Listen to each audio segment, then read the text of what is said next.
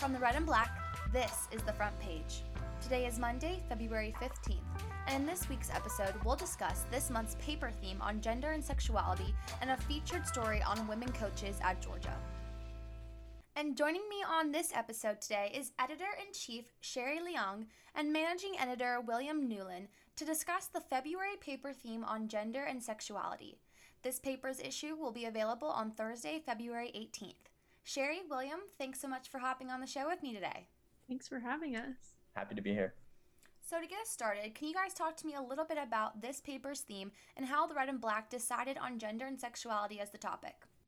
The idea of this semester is we wanted to focus on a few big picture issues for our special issue paper editions. We used to do weekly papers, but with COVID, that's not exactly plausible. So we've been focusing our energy on online production, but also these big picture topics for our monthly issues. In January, we focused on the desegregation anniversary at UGA. And so we were thinking about some topics that we haven't really covered and it's very fitting that the sports editors are coming on this issue because that's kind of where the inspiration behind gender and sexuality came from. It's not a topic that we've necessarily covered a lot in the sports world. Um, and even in culture and news, there's obviously room for coverage there. Some of our topics include looking at HIV and how it disproportionately affects the LGBTQ plus community, identity as a queer journalist,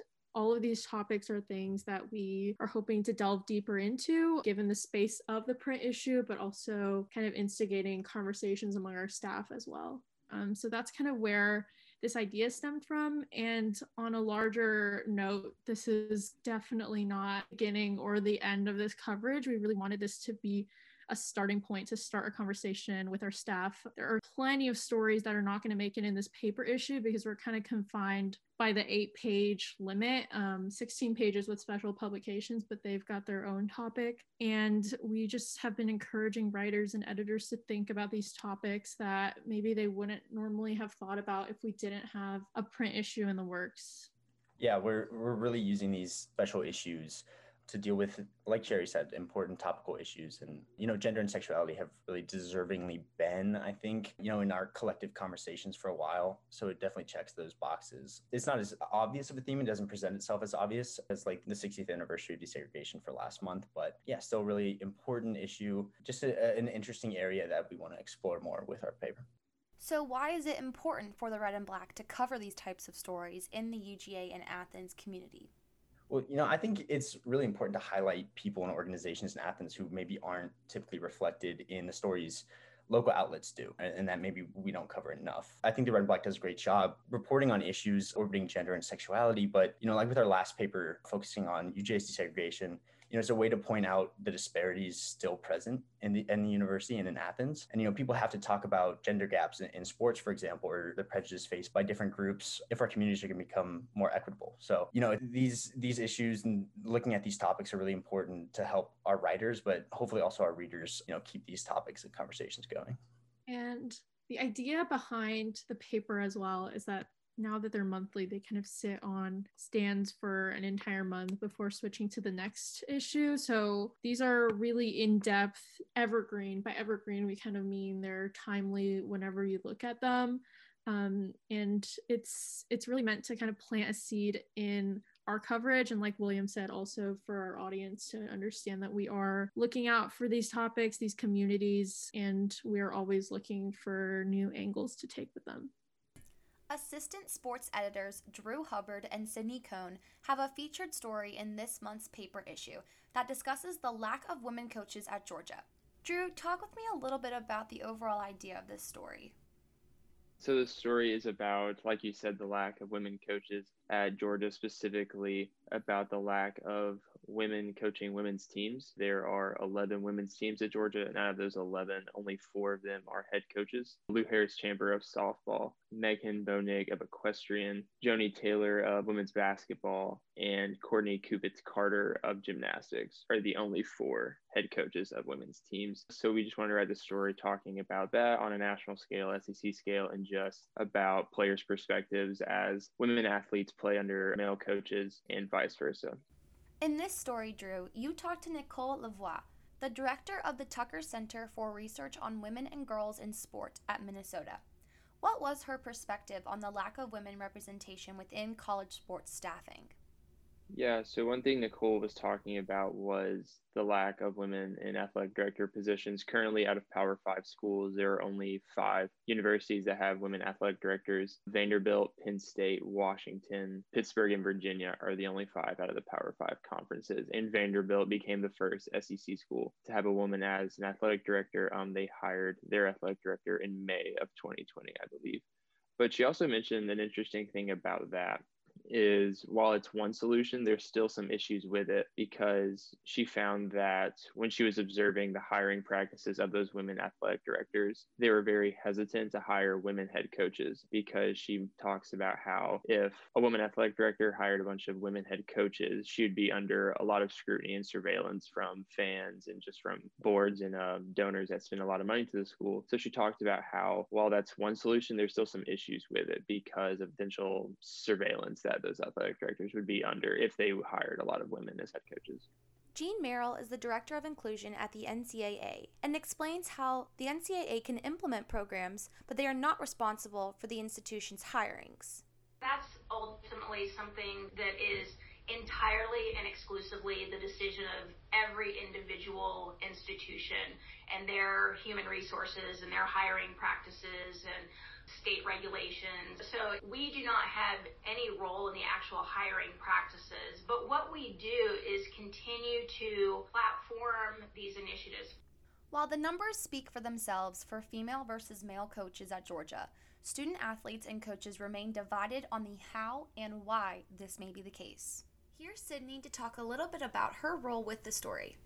Yeah, so I kind of tackled the part about the perspectives of the you know people involved the coaches and the players involved in this and how it you know directly affects them and the why and how about why there are so few women coaches and everything else. I talked to suzanne Yoculan Leebern her tenure at georgia gymnastics and you know all the success that she had and her big thing was it is so pressing and it's so demanding that you're basically like a CEO. And that's why there's not as many women, is because the stress is so much. And then you have family, and then you have pay iniquity, which makes it even less incentive to work up to these things because you're like, I'm doing all this work and I'm not getting paid the same amount of men as the men are. And then if I have a family, I have to spend all my time with them, which goes into the point that I think LaVoi said about all the different parts that affect that all the different pressures that come along with being successful and like wanting to be a female coach just narrows down the amount of women that will do it and that are qualified to the point where you get the number that you have now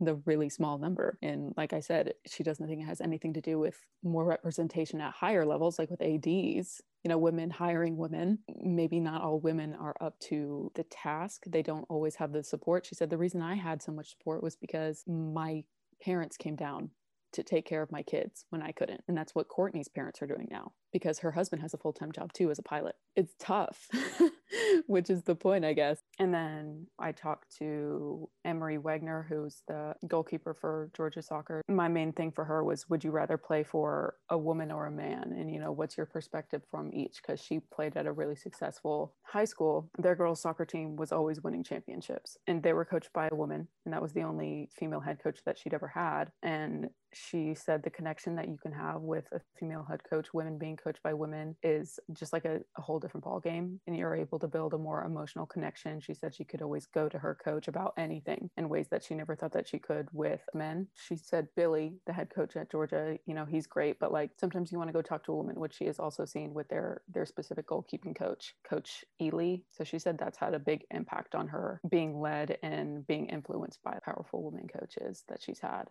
Althea Thomas. She's a track coach and she coaches men's and women's relays, hurdles, and sprints. And she's coaching a really successful bunch of men right now. And she spoke on the emotional aspect. I'm able to be tough on them, but I'm also able to be like an auntie or a mother as well. But they know that I'm going to be tough on them and I'm going to hold them accountable. And then the doubts and kind of the bias that she's seen from men in her field, other track coaches, about the fact that she's a woman and if men respond to her coaching them, whatever else, and kind of just like the idea that she can do the job as well as a man can. I think this goes to show that like women and men respond to having female coaches well. There's just unfortunately not that many because it is so demanding. It's kind of a twofold process that you already have a very small pool of women that, you know, make it into the coaching arena, want to go into coaching and, you know, deal with the pay inequity, deal with the familial stress that it puts on their lives. But when it happens, it pays off as expressed by our track team and then the gymnastics program and everything else. However different their viewpoints of the matter, the underlining theme remains the same. You know, a woman can do a man's job and do it just as well or even better, even though there's a low number of female coaches in the SEC and in its history, you do have really great names like Suzanne Yoculan Leebern in Georgia Gymnastics, leading them to so many championships. Pat Summitt coaching the Lady Vols women's basketball team to numerous championships as well there and being one of the most winningest coaches in history there. And then also, of course, Becky Burleigh founding the Georgia women's soccer team and then leading them to a national championship within just a few years of the program being founded. So you have really great examples of female coaches in the SEC still. Sherry and William, what conversations do you hope this paper will help start both on and off the campus at Georgia?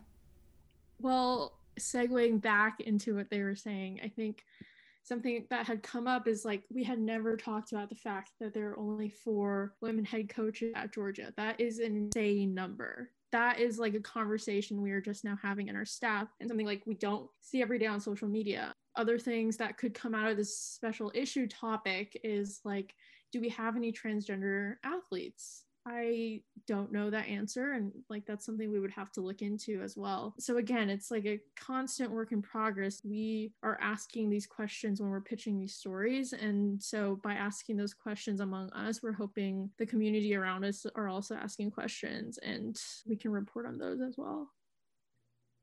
Yeah. And, and you know, just generally, you know, I think it's so important to be thinking critically about current, like the discourse around topics like uh, gender and sexuality, and, and to think about the structures that perpetuate stereotypes around those themes. You know, how, how are people being held back? How are people being affirmed or uplifted? And, you know, who's responsible for that? So, yeah, you definitely see that in Drew and Sydney's story on Women Head Coach, right? It, it just, it points out a serious disparity that we hadn't thought about, like Sherry said, and that you wouldn't think existed in 2021. So, you know, you still feel like a, a reticence, like writ large, to talk about, you know, the spectrum of identities at, at UGA and in Athens. So what's great about this paper is that it gives these really in-depth, more personal looks. So we're just really excited to, to put it together.